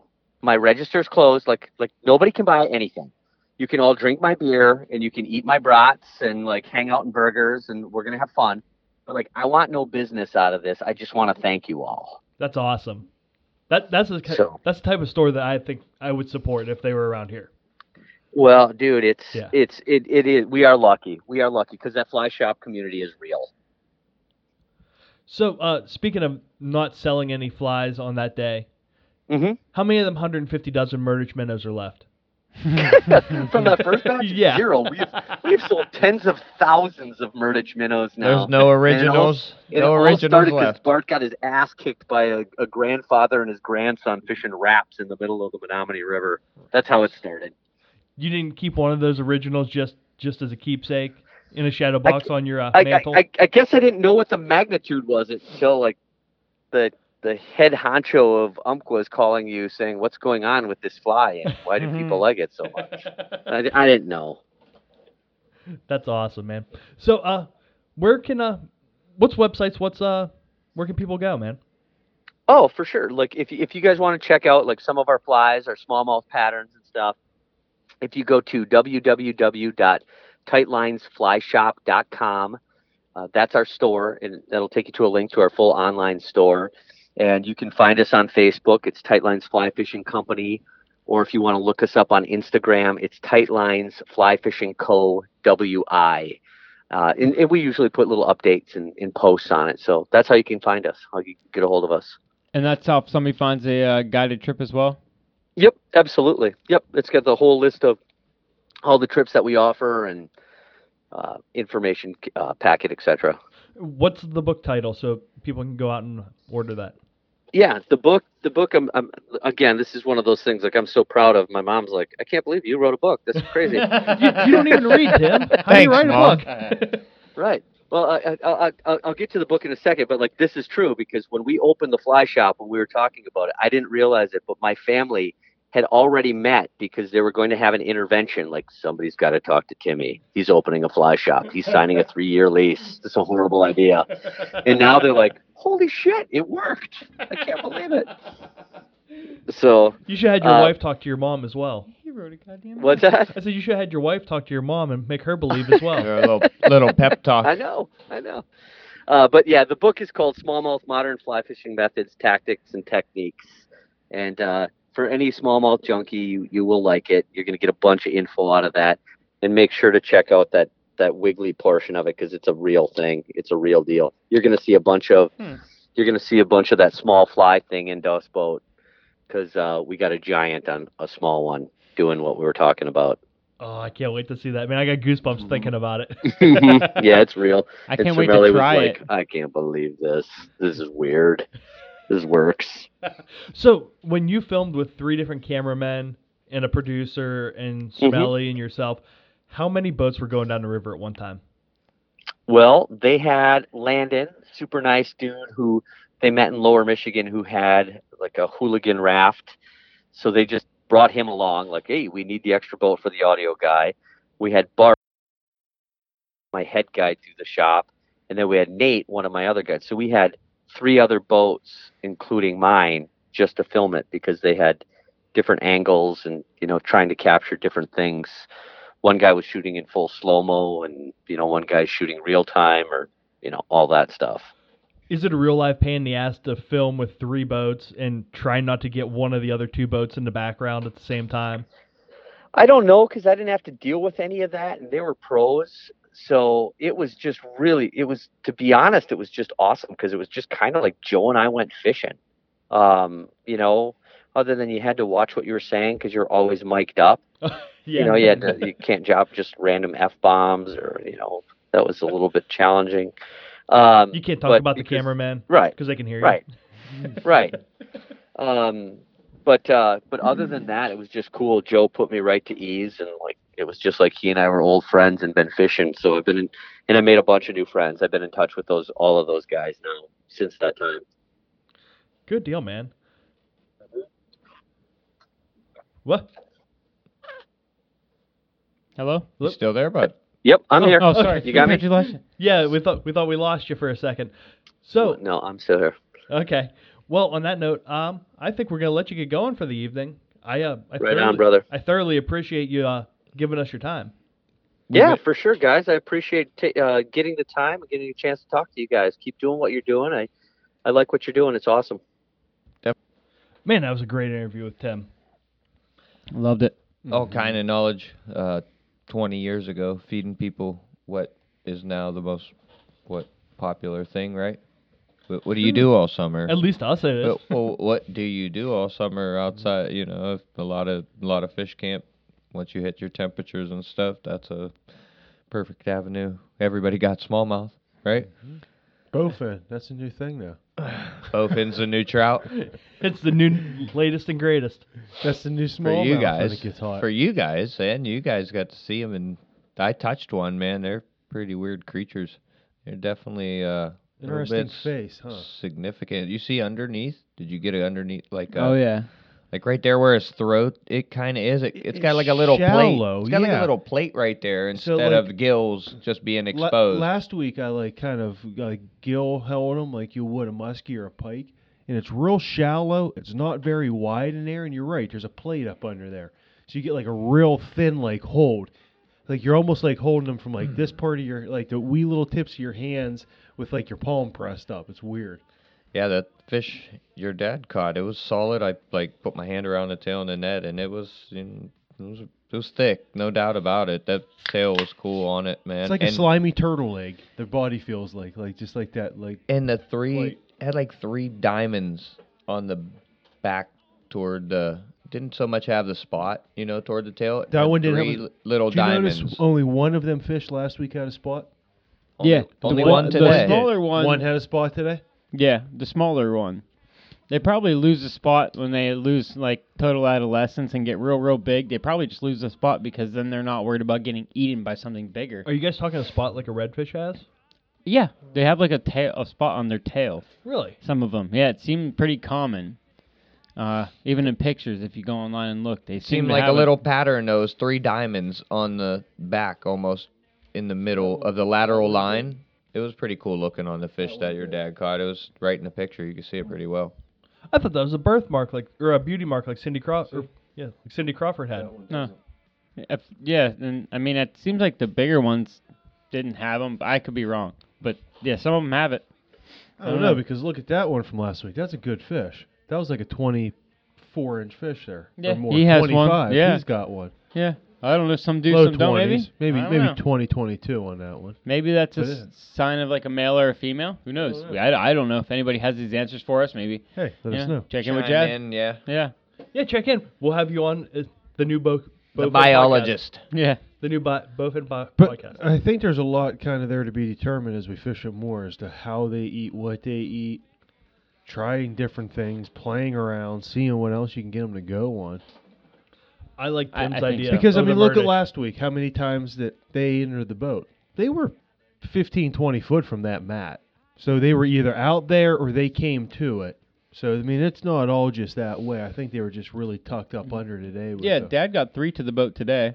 The look on them younger fish, the smaller ones, Oh, are it- so clean compared to the them bigger ones with the frayed fins. And your your fish today, that was like pristine. And nothing wrong with any of the fins. and then clean. them two Rick got, I think the last one he got was a little, about that size of that one, but the fins were all frayed like a old fish tank fish. You know what I mean? Wonder how old these things get. Uh, look good. Yeah, you got your phone in your hand. How old are these things? But one of them, like we were talking about, you said the one of them, Dad's today came right up against the bank. Like Yeah. I mean, How like we called the the cast to be a bowfin fish. Then another one came, like you said, up apart, apart, uh, far away from the mat. You know what I mean? It was out. You it was out closer to mat. it. Yeah, we Okay. did.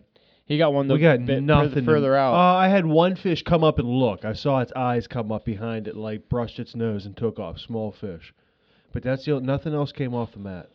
So we got to buy Dad a case of. uh The bet was, you know, for a case of beer. So Dad got a case of Budweiser because Jason and I didn't do a damn thing but net fish to win. So well, we'll take cool. we'll take a And it W. all seems like you. And oh, every oh, time- oh, but Jace, did you did you even row today? yeah. little oh, bit, yeah. man. He That's rode. that's ridiculous in the wind. It was like you're you just He it was did like fine. a pendulum. As soon as you hit, the wind would change and the boat would everything completely would change. Then you're in between like structure. It it was a little bit rough. I out there. broadsided some pillars hard today. Oh, I bet you I'm did. man. talking. He was the ringing wind- the tin The wind started picking. You'd be going like three, four mile an hour. Mhm. Boom! Hit the hit a bridge pillar. It's a new flexi haul. I They're had to wipe saying mine off. they're saying on these bowfin, uh, I don't know, general area. This is probably not here, but who knows?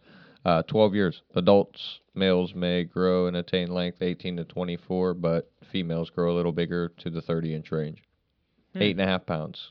So the big ones are probably. 3.8 kilos for you guys. So your dad caught all the fish, but it seemed like every time we saw you, Jay, he was rowing. How'd he pull double duty? I don't know, man. He was doing all the work. Did he make like eight casts today and catch three fish? No, he he he made the most of his time on the. uh Nah, he got to fish a ton. Uh Jace Jace rode a bit toward the end. That's called an eye spot on the on the back there. no, I don't have. Uh, it doesn't mention if all of them, but pretty cool looking fish, man. Some of my, I, g- I would imagine that with maybe age, like you said, and water that they're living in, condition wise, could create different colors in them. Because some of them will have them bars on them and cleaner looking green. I thought you had The one last week you had was, was green. Yeah, I Yeah, thought that was I a really notice cool that. looking fish. So yeah, I would that love to did have a tangle with green one. Shimmer. Yeah, one day. I got a lot of fish to still catch on the fly, man. That's what keeps That's- me going. That's gonna be Jason's fun. 'cause never you're caught still- a pike on the fly. Oh, well, we can get two birds with one stone at that place. Oh man, it, There's still a lot to There was fish explore there. there too. I mean, because with Yeah. that wind, I didn't want to get up into the North Channel. Yeah, I know. We went down, and there was one neat little point that came down with a big. Uh, there's a big flat in it, so we kind of fished around the flat, and that was the first spot where I did see current. So that's why I kept beating it, like right up against the corner, like trying to get like a dead bait fish would like fall around that current to see if there was one maybe sitting right at the edge of that point. But we worked that that channel down, nothing again. Didn't see Hmm. anything in there. Didn't. We think we saw one fish roll, Yeah, one fish one roll. or two fish roll. I I've seen a remember the lot of fish roll. We had one. I'm telling you what. If I'd had a net in my hand, I couldn't. I could have netted it with just a handle portion. Tell them what was This is a coming out of our foot. mouth. Oh, literally. This is probably. It's, we've been sitting here like an hour. We haven't seen no fish porpoise. Nothing's doing it. They're like no fish are coming out of the water, and literally this thing comes out from like meat of the beer can, like three foot. It almost rolled Like, into the boat. almost boat. in the boat. Like holy crap. Okay, stay But- corrected. The word They're around. porpoise was just. It was out of our mouth 35 seconds. I had another one the whole way down the other end by the at the end of the or up against the bank do the same thing. It could have been three foot from the boat. Head comes straight up out. Yeah, it's weird. It seems like those ones are never the ones that. You said shimmer. They're not biting. Yeah, Them those are the ones aren't that never biting. seem like they're biting though. They're No. just doing you know, their thing. It always seems like if you like they're like you said, mostly either just out in the middle and you just you're just kind of floating it along there, or, or you're you cast it right on the edge. No, you but I got tell one you that's what, biting up underneath. we you were got bit off twice, dude. Gosh. we were the subject of probably about six lost fish today, though. Oh my god, that was cool. We walked up that creek, and it started to mud, and there had to have been 50, 60, like three to six inch bluegill. And again, this creek is six foot wide, and there was like a little deep pocket, and three pike went up and set situated themselves at like an angle. All them was like a gang pushed up. The dirt went in. They were bashing the fit up onto the bank. I mean, it was like boom, boom, boom, boom, boom, boom, boom. No just shit. everything. There's like the whole water turned to mud. Fish started swimming everywhere. I'm like, here they come. And it's just everything's flying out of this creek. It was like when Tom Green dropped the rat into the snake pit. It went Unleash the fury, Mitch. Are you here for the feeding? Unleash the fury. Yep, they went nuts. But yes, I did get bit off twice today. Oh man, yeah.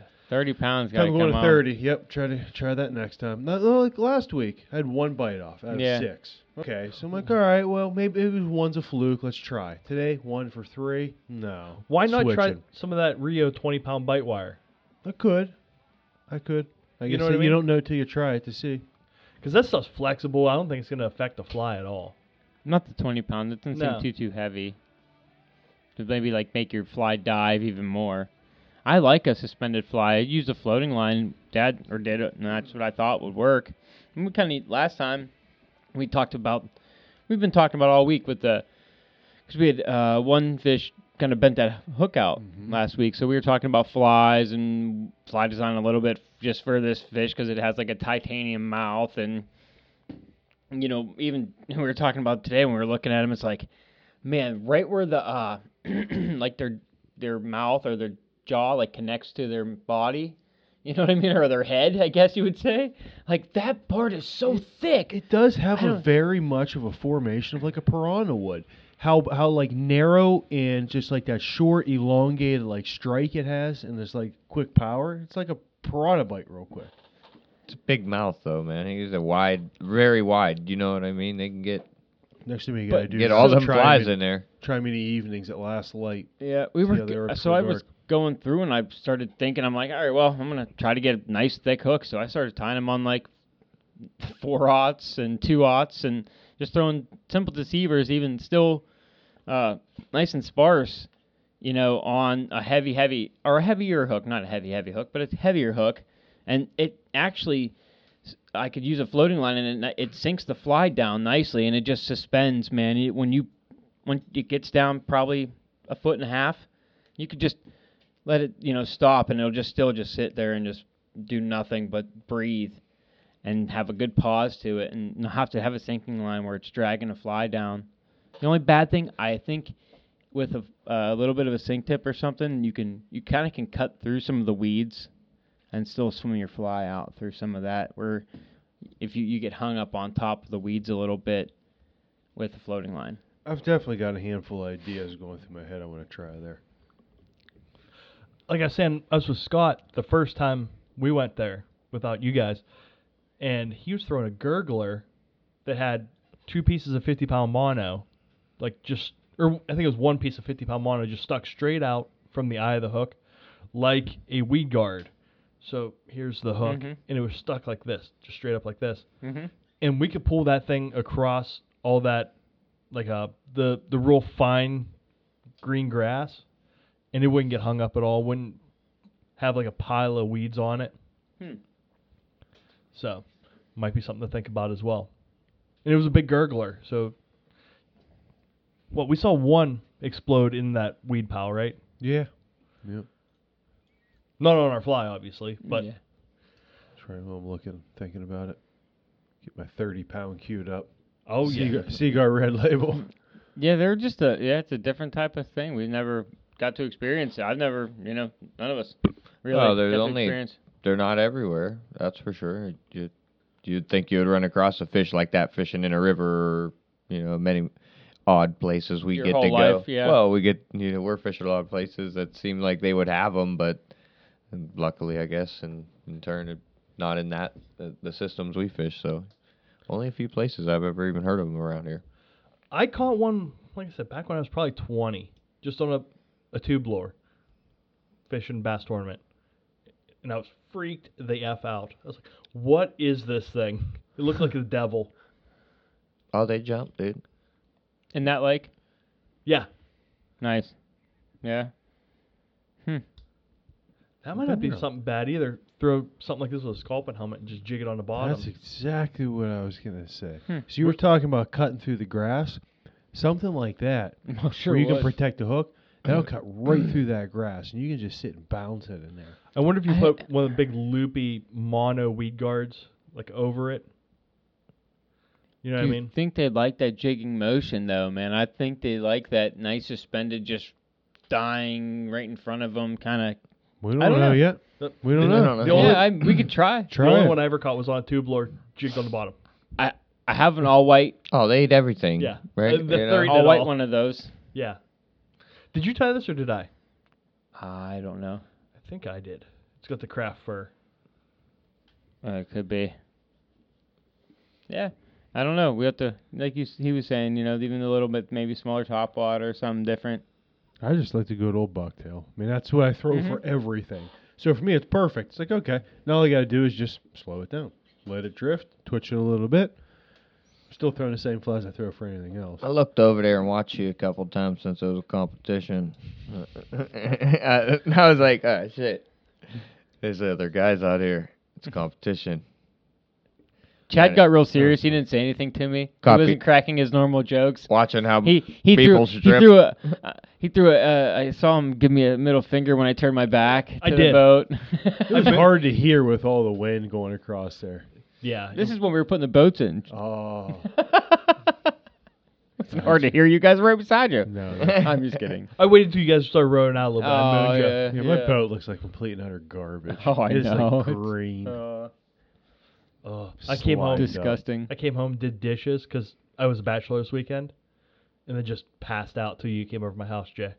Oh, that's why your wife was so pleased with you. Oh, she was pissed because the house was a wreck. She was like, Chad's sleeping. Like, Got the dishes "Oh, done okay. though, right? How you doing? Dish is done now. Yeah. One thing at a time, Chad. I did nothing yesterday but hunt mushrooms. hey, that's that's awesome. I seen a meme the other day, and I thought about you as like the, this dude sitting at a one of them, you know, AA meetings, and he's like, "Sup?" Why does it always have to be the AA meeting? Well, let let me continue. He's like, "Sup?" Name's Chad. I've been sober for like 40 days, but not in a row or anything. Reminded me of you. Well, thanks, buddy. Yeah, you got like 30 days. Remember, you took that month and maybe a couple since then days. I don't know. Possibly not. Possibly not. So 30. Never I know he got question. 30 in once. I'll tell you what. This week I wasn't drinking a lot because it was so freaking humid at work. I was sweating. I was Just drinking a lot. Water. Water and Hennessy. Hell yeah! So the mushroom hunting you did, it produce any fungus? I found a bunch of cool stuff.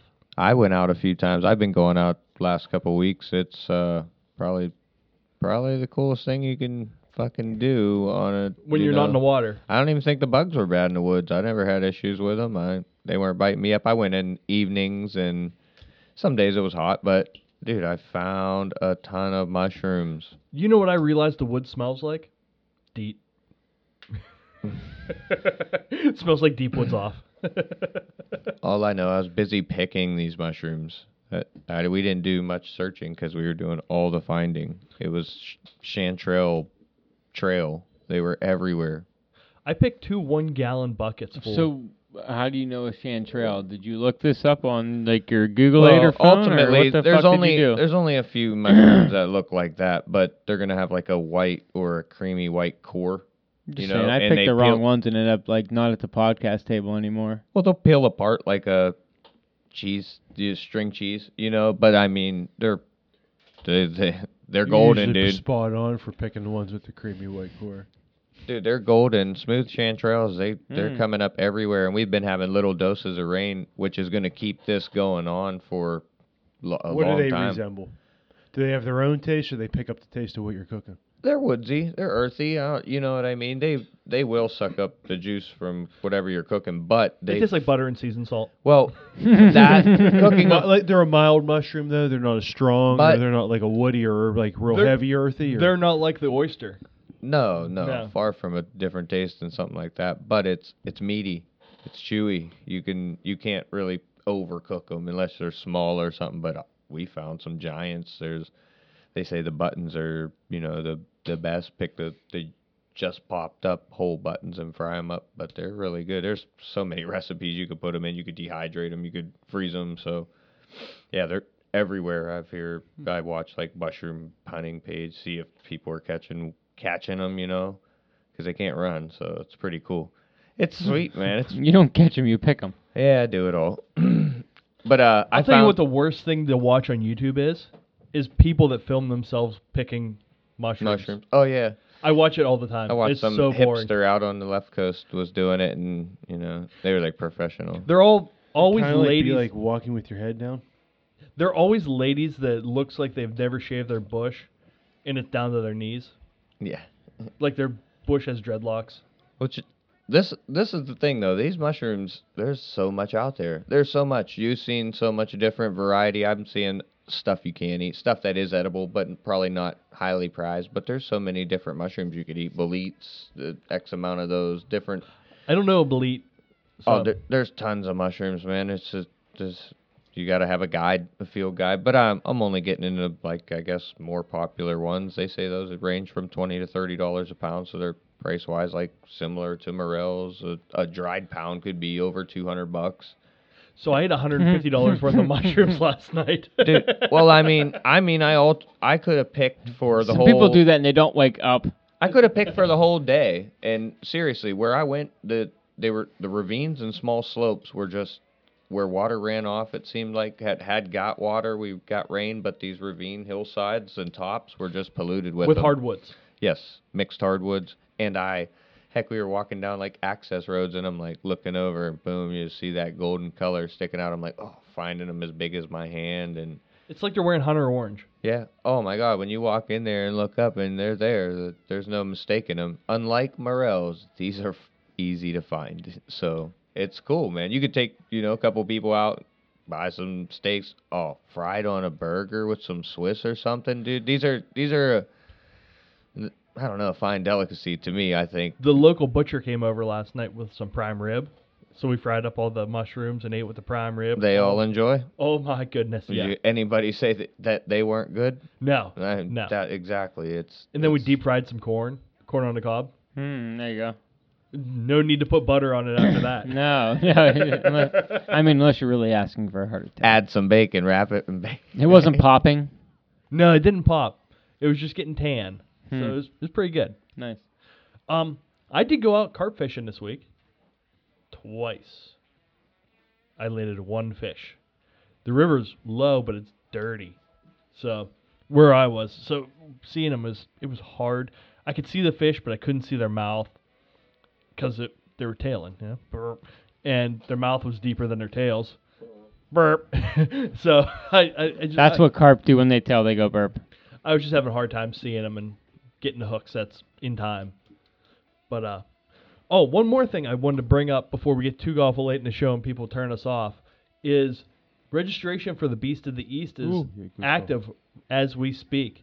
Um, if you guys are looking to get registered for the Beast of the East, hit them up on their Facebook page or uh, email Matt Dixon. Uh, if you want Matt Dixon's email address, message me. I'll give it to you. he's uh he's in charge of the the tournament this year. So, or if you want a copy of the email with the uh, the registration, hit me up. I'll forward it to you. Since uh since I'm not going this year, you can have my registration. Yeah, this will be Chad and I's first year not doing it in a little while. I'm a little sad. I'm gonna come up and visit the guys, so I think I'm gonna go up on Friday night. Dude. Are you? I'll Yeah, keep it going for you. I'll bring Dad's gonna come home up. the crown to SVS. Dad's gonna come up and uh, Don't hang keep it go- out. Don't keep it going like we've been the last No. three years. Hey, just put just get get in the place, play somewhere. You know, get in the top three. That'd be sweet, dude. Catch a good fish. That means you catch. That means you at least caught one good fish. hmm I'd like to get a good one this year. It's been a couple years there now. You got 37 a couple years ago, right? Yeah, 37. Yeah, nice fish. You gonna do the same, same idea? Mm-hmm. Are you gonna spend on any time on the river? On the lake. Different idea though on the lake, but on the lake. Mm-hmm. yeah, I'm gonna shift it this year. as long as a couple things don't change ahead of time, we'll have to see right right at time. But Cool. As long as that doesn't, it stays consistent. Well, if everybody makes that kind of trip from out east, Nick, you know, to come fish with you, I gotta go. I, I I'm gonna make a, a a little trip up at least for you know what time I can to come at least party with you guys. I'll get you all drunk on bur on bourbon for the next day. Come on, I want Nick to have a hang- hangover. Come on, man. Yeah, Nick to fall off the table again. Yeah, you know, has to have a good time. Pennsylvania, we'll get you guys some showers and get that all fixed up and stuff like that. I won't be able to go up, have rehearsal dinner and Oh, I'm. I'm Yeah. sure. I'm sure. I'm gonna go party with the boys. I'll be up there. You doing it again, Jace? I don't know. I, I'm not any good at musky fishing or bowfin or pike or. I've realized that this recently. I'm not very good at fishing lately. Yeah, it's uh, I, don't- I don't know. When you when See what Jason them wipers did to you too? listen, Jay, well they do spoil you, but Jason's like Can't catch nothing else Jason's now. like oh pull. we were good at that though. It was pretty much giving me the same technique I use. He just says slow it way down. So I'm trying to like fish this edge. I don't know. It that is weird. That's a weird. That's weird fishing when you're you're not really pulling the streamer. You're trying to get it just in front of it. If you can get it in front of it and move it at the right time, then you can get bit. I think I, mm-hmm. my fly might have been pointing the right wrong way, trying to go down the whole time, or was only in their face maybe that first foot or two potentially. See, that's where like instead of like holding the line like this to strip it, what I'll do is like roll my hand like this, so I'm almost rolling my wrist back, Back. so you can just do it like that, and then it gets that little tail flicker, so it's like sitting there twitching, you know. and That's Lines more up. Yep, soon as it hits, kind of like as it's starting to sink, like roll your wrist back to you, and kind of like if you, you know, kind of wiggle your wrist, they'll get that tail flipping on them deceivers. I tied my first craft fur a game changer for today. It swims good. You had a follow on it or a hit? I did have a follow on it, and the fish was sitting right underneath of it. I twitched it, and I saw a boil, so I set the hook, and it was gone. Hmm. So I don't know if I spooked it when I twitched it, or if it ate and I missed it, or what yeah, happened. That was weird. But yeah, it was like swimming underneath of it. That was the first time we saw that fish breathe air. So I threw at it, and it followed it. I didn't try the. I tied a game changer last night as well. Uh, my first fox fur a game changer. And it turned out it looked pretty good. I mean, I think you saw it, right? No, I didn't see it. Uh, I think it looked okay at you least. must have showed it to the other me. No, I showed it to Me, Jace. I I've think it seen was. Yeah. Yeah, it's okay. it's okay. It's it's nothing like. It's a good fly for you. Yeah, it's nothing like one I get from just Justin, but you know, it's still still a good fly. I think it's gonna swim the same. Probably get bit off the same. So we're, we're gonna throw it. Give her hell. A lot cheaper than 17 bucks though.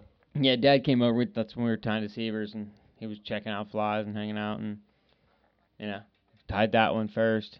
It, it only took me probably an hour, so not too too god awful bad. Yeah, that's not bad at all. Just to Yeah, get bit off. Stick it on 15 pound and watch it go bye bye. Yeah, exactly. Yeah, So you want to hear a funny story about what I did last night? So I was over here drinking beers with my mom and stepdad, and my buddy Ernie came over. We're drinking beers. Eleven o'clock came. Ernie's like, "I'm leaving." I said, "I'm too. I gotta wake up at 5. My stepdad just handed me a beer. We cracked it. I was like, "Oh shit." I was like, "All right, I'm gonna take this. I'm gonna take it home and dump it out because I was done drinking beers, but it was already opened." So I was like, ah, "All right." So I went. I set the beer on my center console. I put the dog in the truck, drove from this house to my house, which is like 85 feet. Hopping, I was talking to my wife the whole time, like over the truck speaker. Pull in my driveway, grab the dog, went to put it in, on the ground because it's just a little old dog, and I hit that full beer with my elbow, and it does a complete 180, totally upside down, and just I hear glug glug glug glug glug glug glug glug in between the center console and my driver's seat. It's like, oh, 12 ounces of full beer just mm-hmm. in my truck. Now it smells like old yeast. Yeah. Sorry about that, man. Yeah, I was a little disappointed with myself. That's a rough one there. My Yeah, uh, it doesn't come out very easy. I used to have a Jeep Wrangler that we took the carpet out of, and I would drink beers in that all the time. You rinse it out. Drain Yeah, them out the bottom. But the whole truck or the whole Jeep would smell like beers, and I was like, eh, I'm 20 years old. Who cares? Yeah, being 37, it doesn't work like that anymore. Being 37 and having your son in the back, like, sir, why does your car reek of booze? Get out of the car. Get out of the car, when sir. the second cruiser pulls up when the game warden pulls and up the game him. warden stops in too, he's like, yeah, "I'll take his fucking ass to jail. I like doing shit like this." This guy's belly looks like he drinks 65 beers a night. I have 40 days sober. One way or the other. At 38 at least, maybe. Sick for a couple of days and 30 days in the one month you were fasting. Uh, I might do that again. Like God before bless you for that month. It's not going to be next week. I know that. No, I, I can't wait. Are we doing a. no, because oh yeah, no one's listening now anyways. We can give it away. Uh, Tom Rosenbauer is going to be our guest next week. We're going to record that on Tuesday. Tuesday? Yeah, Like two days from now. like two days from now, we're recording with Tom Rosenbauer from the Orvis Fly Fishing Podcast. So uh, be ready, guys. This is going to be a real live hoot for real. Uh, we got a couple of tricks up our sleeves, and uh, Tom's okay with it, so it's going to be funny. Nobody's listening. Sounds listening. good. Yeah. So I, I think people might be listening to that show because he- Sounds sweet. That'll be a good one. he's a pretty big name in the fly fishing. He's a huge fly fisherman. One of them, huh? so do we have anything else we want to hit on? guys? No. Tonight we're brought to you by Predator Fly Gear. You can find everything you need at for shirts, outdoor gear, belts, all kinds of different stuff with great prints at fre- predatorflygear.com. Simms Fishing. Find them at simmsfishing.com. Tonight's show has been brought to you and recorded live in the Urban Fly Company studios. Check out the new and improved website with new flies coming up monthly at urbanflycompany.com. Just added a lot up last week. Uh, all tied on Ahrex hooks. Find them at ahrexhooks.com. Yeti, built for the wild. Also, check out Why Knot Fishing and their app, The Dock, which relates to anglers getting to share their stories and potentially sharing some secrets. Find them guys at Why Knot Fishing. Dot com, right? Hey, check out boy Ryan Evans at Queen City Guiding for all your hooks, hackles, and fishing trips. See you guys next week.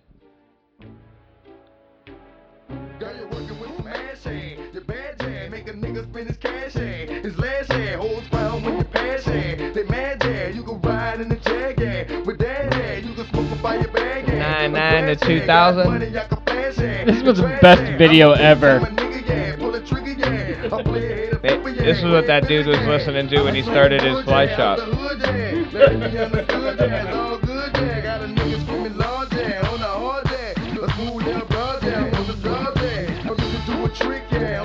So, Mark, what do you know about this?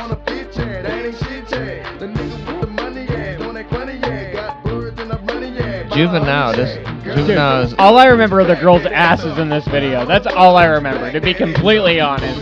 You can mute this I was video like, and watch holy it. shit. Yeah, I'm like, holy cow.